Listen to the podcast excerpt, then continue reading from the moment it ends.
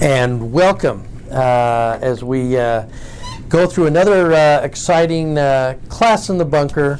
Uh, this is kind of a, a special class in the bunker uh, for those of us that uh, live in Texas. We've gone through a period of time here where we not just had the pandemic, but because of uh, sub-freezing temperatures, uh, Texas never sees zero degrees with a fifteen degree wind chill. Uh, and so we are a plethora of broken pipes and uh, frozen cold houses, but really warm hearts and an incredible amount of uh, gratitude to those that have been out and helping take care of neighbors and things like that. This is a historic uh, week uh, around here in Texas. Um, and we've survived, and we're here, and it's actually warming up. So we're we're pretty grateful at the moment. Now, as we get started today, welcome to all of you who uh, may be joining us uh, for the first time or uh, repeat uh, people. Let us know where you're coming from, as always, and thanks. And just a reminder that these classes are always posted at uh, L D S Class Discussions on YouTube, uh, where you can find them there. So thanks for coming. Let's go ahead and get started. Now, we're in the midst of a two-part class here, where we started uh, last week trying to solve and talk about what has been traditionally a very age-old theological conflict and a battle between how do we reconcile Jesus and the teachings of Jesus and who he is and what he taught in terms of love and compassion and forgiveness and all of that in the New Testament, and then square that with him being Jehovah of the Old, and we have the law of Moses and destruction of Canaanite cities and and uh, all of that, and that has been a continual battle, and we don't have all the answers for exactly how that works, uh, other than the fact that last week we did spend some time and say one of the sources we think where this God of vengeance is going to clash with uh, Jesus of the New uh, comes from how the, the Old Testament was translated, how we came to have it in our hands, uh, because it went through a lot of hands and a lot of iterations and a lot of translations to get to here. So part of what we noticed was that, uh, as it turns out, much of the Old Testament is written after what we call the Purge of Josiah, where the Deuteronomists, those people at the time of uh, the Josian Purge, are taking a look at what documents they have, what law that they had, and what, for whatever it was, we talked about how Josiah had cracked down on any other voices other than the one God. That means wiping out Uh, Asherah sw- shrines all over uh, Israel, uh, along with just trying to destroy uh, Baal worshipers and and those fertility groves. But in doing that, they also wipe out uh, Asherah, who is known as the Mother of Heaven. Uh, and then they also wipe out any voices of ongoing revelation to prophets. Uh, and so that any prophets who are seeing visions are automatically a false prophet. So what happened is, is they were dealt very harshly, uh, and and they were seen as breaking the law that Josiah was trying to put together. So for whatever documents are now available, now the Babylonian exile comes in. Uh, they really don't have a single place where, where these records are recorded. So because of that, it is now the, the scribes in Babylon try to write down the books. Uh, and we think a lot of the composing of Genesis and Exodus and Leviticus happens right now in Babylon. Just as Lehi as Le- and his family are leaving, they're going to start the process of writing these books. But they're going to do it with a backdrop of vengeance. Vengeance against their city. Jerusalem, the temple, is destroyed. Babylon is a uh, advanced city, but it's also very warlike in the way that it conquers. And these wonderful people are finding themselves on the receiving end of all of this anger and vengeance, and it, it seems to come out uh, in the writings that, that they're going to do. Uh, so So the bottom line ends up being this, and so it, it makes it makes for a complicated story. Uh, the parts of the Old Testament we know are inspired, uh, especially when we take a look at the Joseph Smith translations and that that add to what it is that were, was removed.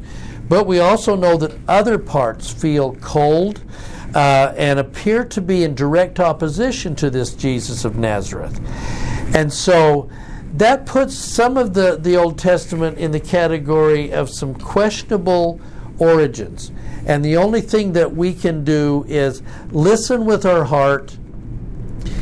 And if it just doesn't seem to be what we how we come to see Jesus and the loving acts of heavenly parents, then you know that there's probably something there that we are not going to have access to, but look at it with a certain amount of question uh, without automatically assuming that this is this is Jesus and he's doing these harsh things. Your heart is going to probably tell you otherwise, that there's some other story here that needs to be told. So then from there then we're going to get the Septuagint, the, the writing, these Hebrew writings that are going to be then written into the Greek.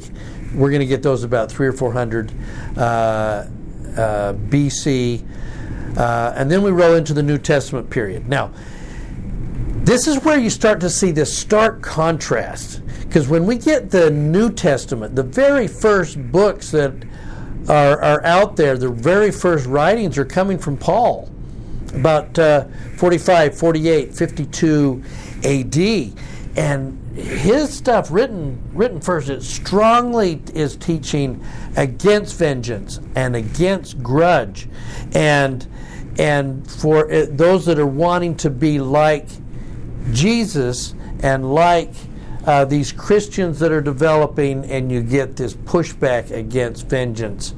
Uh, Paul is going to say that you are no more strangers, but fellow citizens with the saints, and we're going to, everybody is going to gather together, bond and free, male and female, uh, and we're going to forgive and let go, because that is the law of Christ we are now under.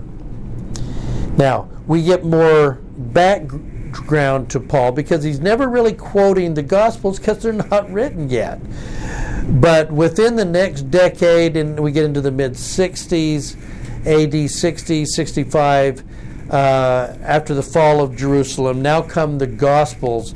And what we start seeing in the Gospel writings of uh, first uh, Mark, and then the other writers, Matthew and Luke, and then followed by John, you get this flowing, beautiful uh, stories and parables. And we're going to use a couple of them in just a second. Flowing with the teachings of Jesus, with their emphasizing mercy and forgiveness. You know, if a man asks you of a coat, give him your cloak also. And if he wants you to go for a mile, go two. You know, and uh, you're going to forgive seventy times seven. And you get this vengeance-less, uh, revenge-less, grudge-less forgiveness of moving forward on how to live your life. Uh, and again, it just seems so starkly out of step with the Old Testament. And a good example, even for those uh, that are doing things that they shouldn't do, and they begin to gather to uh, John the the baptizer, John the immer- the immerser uh, is kind of the common language there at the River Jordan, and they're going to find him teaching things like this. John, John the Baptist is going to call out, "Come to your senses and be immersed." It's Matthew three two, the literal translation. Come to your senses and be immersed in this mikveh, this cleansing waters, so that you can be prepared, because the kingdom of God is at hand. And be prepared to meet him and join with him. And so you're going to come, you're going to come to your senses. You're going to turn around, have a change of heart, and see things differently. Come to your senses, he's preaching. Okay? Now, these writings get compiled. Uh, Constantine uh, establishes the, the church in the entire empire about, you know, three hundred A D. And what do they do? Back to vengeance. When they started to translate, and they're going to start to uh, put together a, a church based on these writings, they go back to vengeance uh, in an amazing sort of way.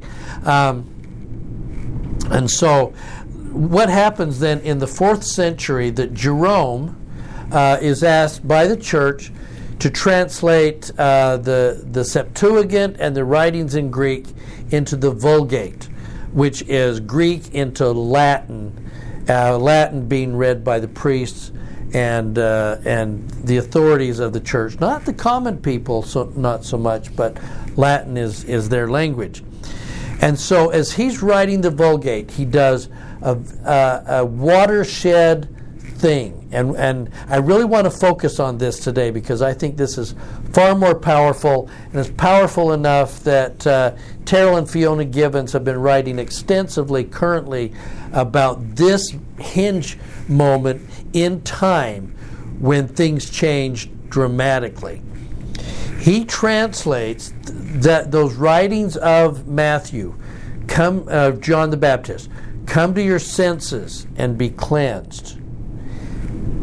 Jerome into Latin is going to translate come to your senses to do penance. In English, that would come out to repentance. In a sense, the, the foundational word for repentance, we talk about we do repent or repent, we're talking about repentencing, where you're going to have to do something, not, not to come to your senses, but you're going to have to do a certain amount of acts of contrition in order to earn in some way that forgiveness. Because now it's going to not so much be about for, come to your senses as much as it's going to be about forgiveness. That that phrase, to do penance, when he says repent and be baptized rather than come to your senses and be cleansed, has two major implications in how all of Christianity rolling forward is going to see what happens when we sin. And, and the first is going to be what happens is, is that it changes the focus from to uh, sinful acts, not just a change of thought and a change of heart, but it, but sinful behavior, which is going contrary to the laws of God. That is going to produce in a, in a God of an angry response on a part of a God who whose laws have been violated, and he is harmed. His honor is harmed by our, our uh, rebellious, willful acts, and that is sin. Now they, and then they laser in on sin as the problem.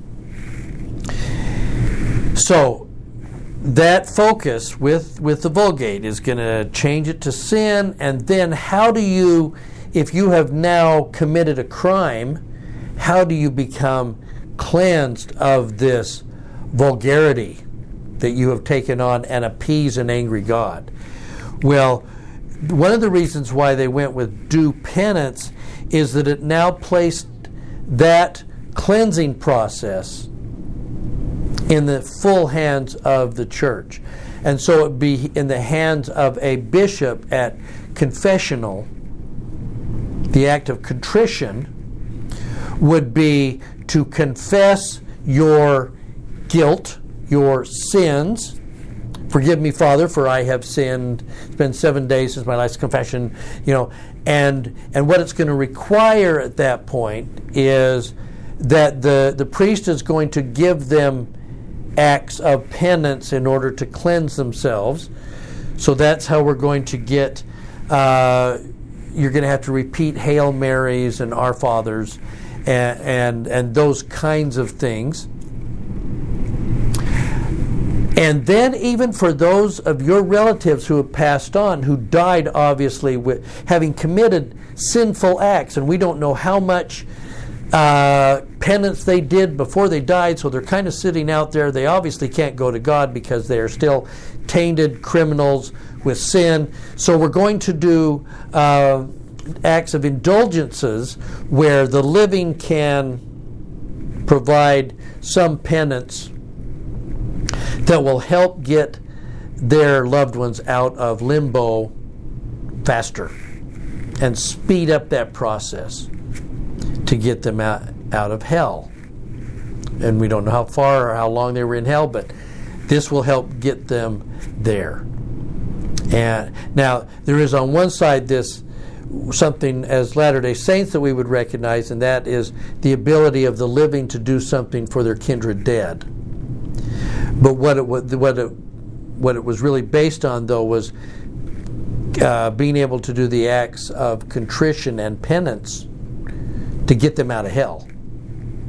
And that was the very thing, this idea that it was about uh, these acts that need to be paid for and the indulgences and even being able to pay ahead.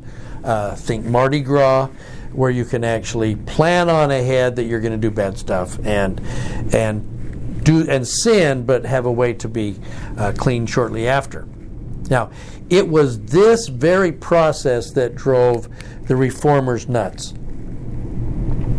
So, uh, so when uh, Luther is going to is going to put up his list of grievances on the Wittenberg door, part of it is a sense of this these indulgences, and that all repentance or penance has to go through the church and through the priest, who can control all of that. And so the reformers, Luther and Calvin, said, let's cut the church out of this and make it back between man and God, which sounds good, right? This repentance should be between us and our Maker. But they actually doubled down on the angry God. He was now even more angry, and man was even more sinful. He is a wicked vessel and forever will be. And so Uh, yes, Calvin and Luther split with the Catholic Church over priests granting absolution of sins, but now w- how do we take care of the sins? Because we're still sinful and always will be. When they took out this, the, the Catholic sacraments, now how do we get rid of this sinful thing? Well, again, they made him even more wicked. Man will never be righteous. He is really just wicked. And so what they did is they they declared men and women forever sinful lawbreakers, and God even more angry. What do we do then? Well, here's here was the solution to that. And again, it is it is uh, affected Christianity going forward. And brothers and sisters, it is part of the the the uh, Middle Age Christianity Reformation that we carried as baggage into our current church. Because what they did is they said mortals would need to depend on a heavenly Father who would punish his son, his uh, sin, the, he'd punish his son in their stead. So with a law broken, someone would have to appease this angry God. And that was, and so the, the this loving justice of God that we learn with Abraham and Enoch, this weeping God, is turned into an angry God that has to be appeased, and somebody has to pay, and he's going to take out, in a sense, his wrath on his innocent son, and that's going to be seen as repentance, and then that's going to taint how we look at the word atonement, because atone is going to be atoning for uh, the, all of these uh, sins to appease God, rather than atonement, which we're going to talk about in a second, as a way to heal us of our wounds and be made whole again. It got completely twisted, with vengeance very much in the background, providing the back spotlight to say vengeance and anger and revenge must be um, paid somewhere. You hear that even with Joseph Smith when uh, when he's hearing God say, uh, vengeance is mine, and I will repay. Well, Joseph would have heard, heard kind of the possibility of a bit of an angry God at that point, potentially, rather than vengeance is mine and I will heal them. That's how I do vengeance, is I heal, not punish. This is a God that does not choose and does not want to punish. He wants to heal. Now, why is that so important in all of this? Well, again, if we're if we're reading the Old Testament and we and we're just listening and we're not reading the New Testament closely enough, and we're just hearing ringing in our ears the the Calvinistic waters that we can swim in, and certainly our, our, our wonderful Christian brothers and sisters, for for them that this certainly exists. Uh, it comes down to a, a large problem of guilt. We have a problem with guilt. And that this guilt comes from these underpinnings of this vengeance focus, guilt focus, criminal sin focused bent that has been there for so long.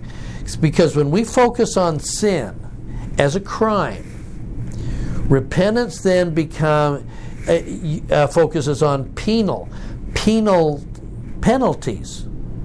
There has to be a penalty, and we have to do penance. So, so and in essence, the beautiful healing atonement can be turned into something that has a criminal justice mindset. Somebody has to pay, darn it. Because otherwise, the law is going unpunished. And if that's the case, then for us, uh, what should be uh, simply a broken heart and a contrite spirit, because we find ourselves more distant from a loving from loving parents.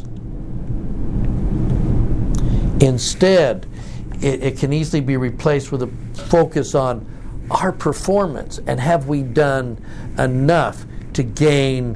Have we done, have we done enough penance? Have we done enough repentance to pay for the things that we have done? And we're gonna and, and we're trying to judge our acts of uh, restitution,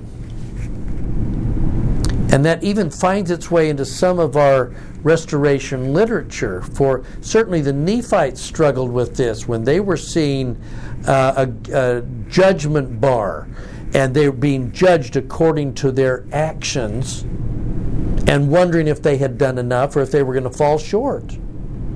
Well, that was their understanding at that time, and in some ways that was very much a very Calvinistic way of looking at it. That's one of the reasons why, as I mentioned, I think in another class, that not too long ago a, a, a Baptist priest uh, the, or a uh, Baptist pastor read through the Book of Mormon and says, "There's nothing in here that offends.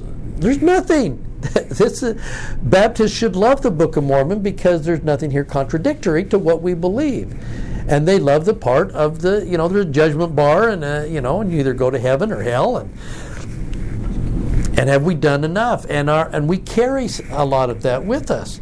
So, in a sense, the result is wondering if we have done enough in earning God's mercy, and and His des- over the top of our His desire to have a more loving relationship with us.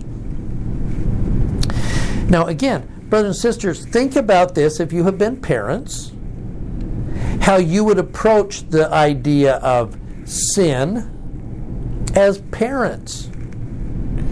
And you you may try and provide some kind of discipline that helps people and kids move forward to make sure that they don't keep repeating certain things.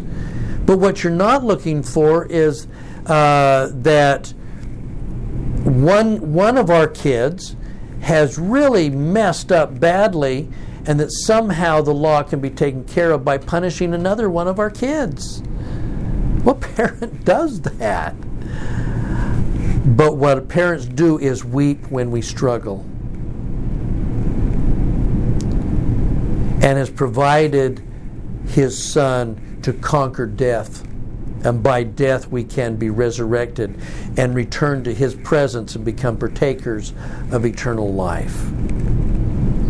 Jesus conquered death. God loves us and does not want to punish us with vengeance. Now, to give you an, to give you an example of, I think, the battle that uh, we that we face in trying to understand that, uh, Paul talks about looking forward with remorse over things that we have done. That is a driving force for us to do better, to be closer to our Maker, as opposed to guilt, which is constantly looking over our shoulder and beating ourselves up for our past. Good example of this. Get two, two, two quick ones, and then we, we will be done.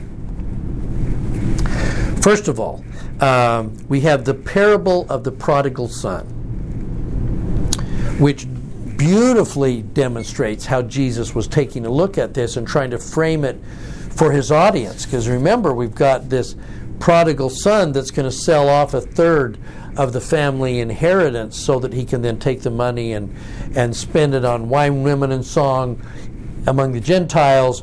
And then when there's a famine, he finds that he's in need. And then he's going to tr- try and figure out a way to come back. And he says he's going to come back as a servant, meaning maybe I can come back as a servant and pay my way back into Have, to my father's good graces again. I have sinned, I will be your servant, and I will repay my debt.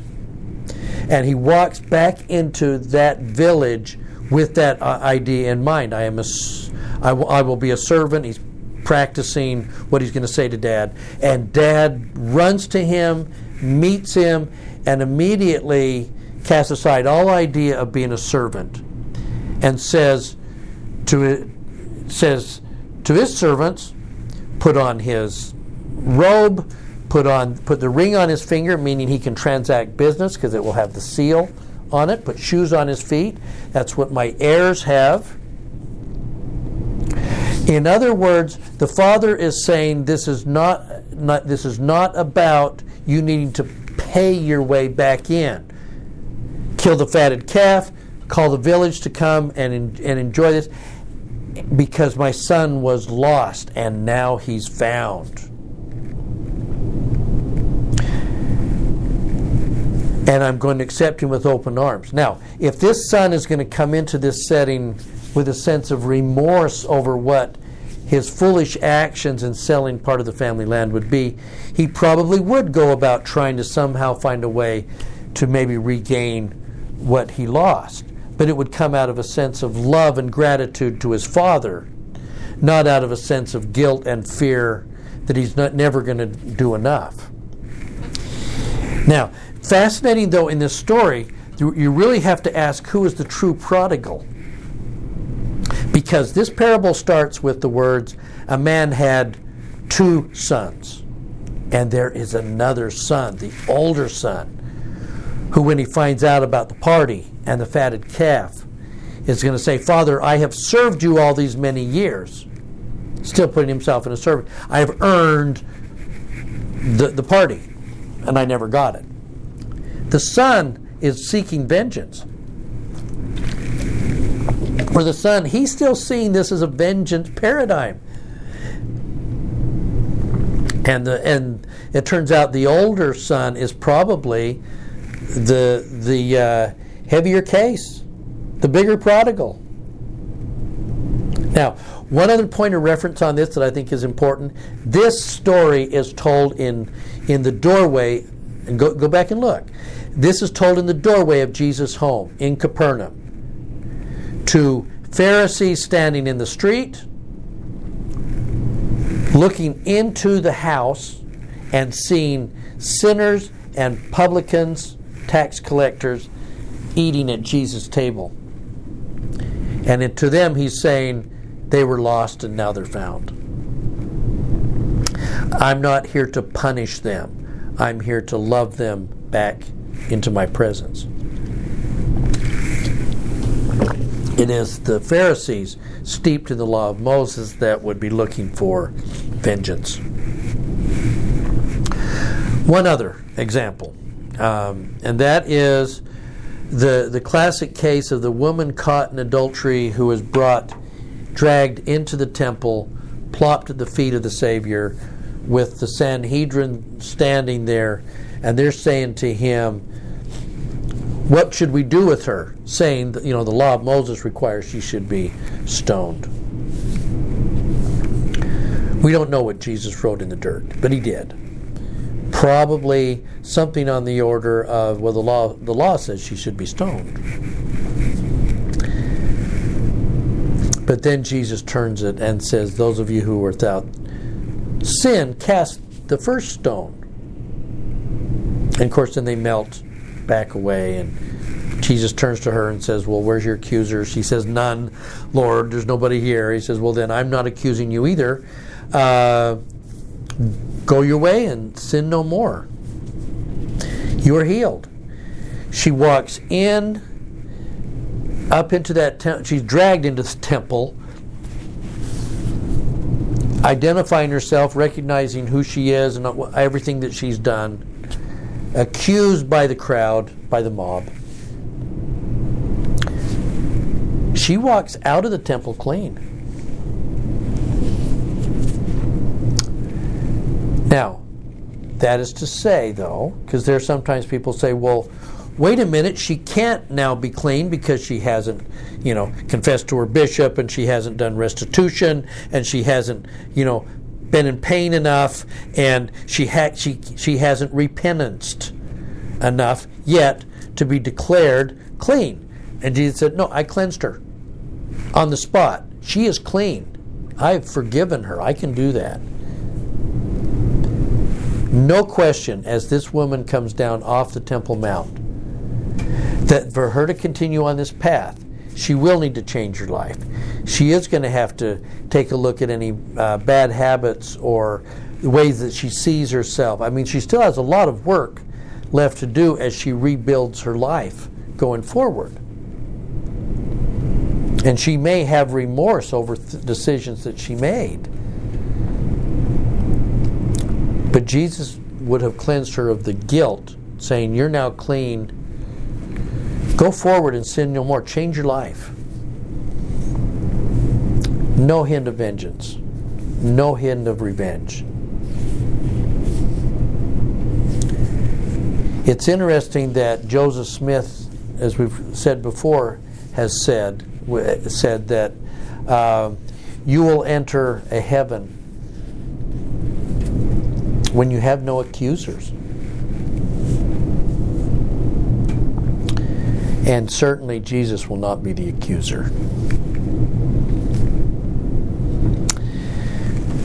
This process, then, one of beginning to perhaps move away from repentance as we have seen penance, and repentance in, instead of, in, in which should be more about remorse and change and healing. We're clean. When we desire to be clean, we are. That doesn't automatically remove habits that need to be changed or inclinations. We may struggle with addictions. We may struggle with a lot of things. But when we desire to remorse repentance, not out of a sense of vengeance that we need to be punished more, I think the way that we see ourselves changes dramatically. Let me finish with the words of, of Elder Holland, who said this: you can change anything you want to change, and you can do it very fast. It is another satanic falsehood to believe that it takes years and years and eons of eternity to repent. It takes exactly as long to repent as it takes you to say, I'll change, and mean it. Of course, there will be problems to work out and restitutions to make out of a sense of remorse. But change, growth, renewal, repentance, and I would add healing, can come for you as come for you as instantaneously as it did for Alma and the sons of Mosiah. Can we remove vengeance from God's repertoire? Can we remove punishment from our self-loathing that we beat ourselves up with, and instead recognize that loving parents want us home? Loving parents want us home. And as fast as we can come to our senses and return, they will do everything that they can to facilitate that process and bring us home and close to them. And then we can live the lives that they live. I bear you my testimony that God loves us and desires us to be with Him. Let's allow that to happen. And I leave that with you in Jesus' name. Amen.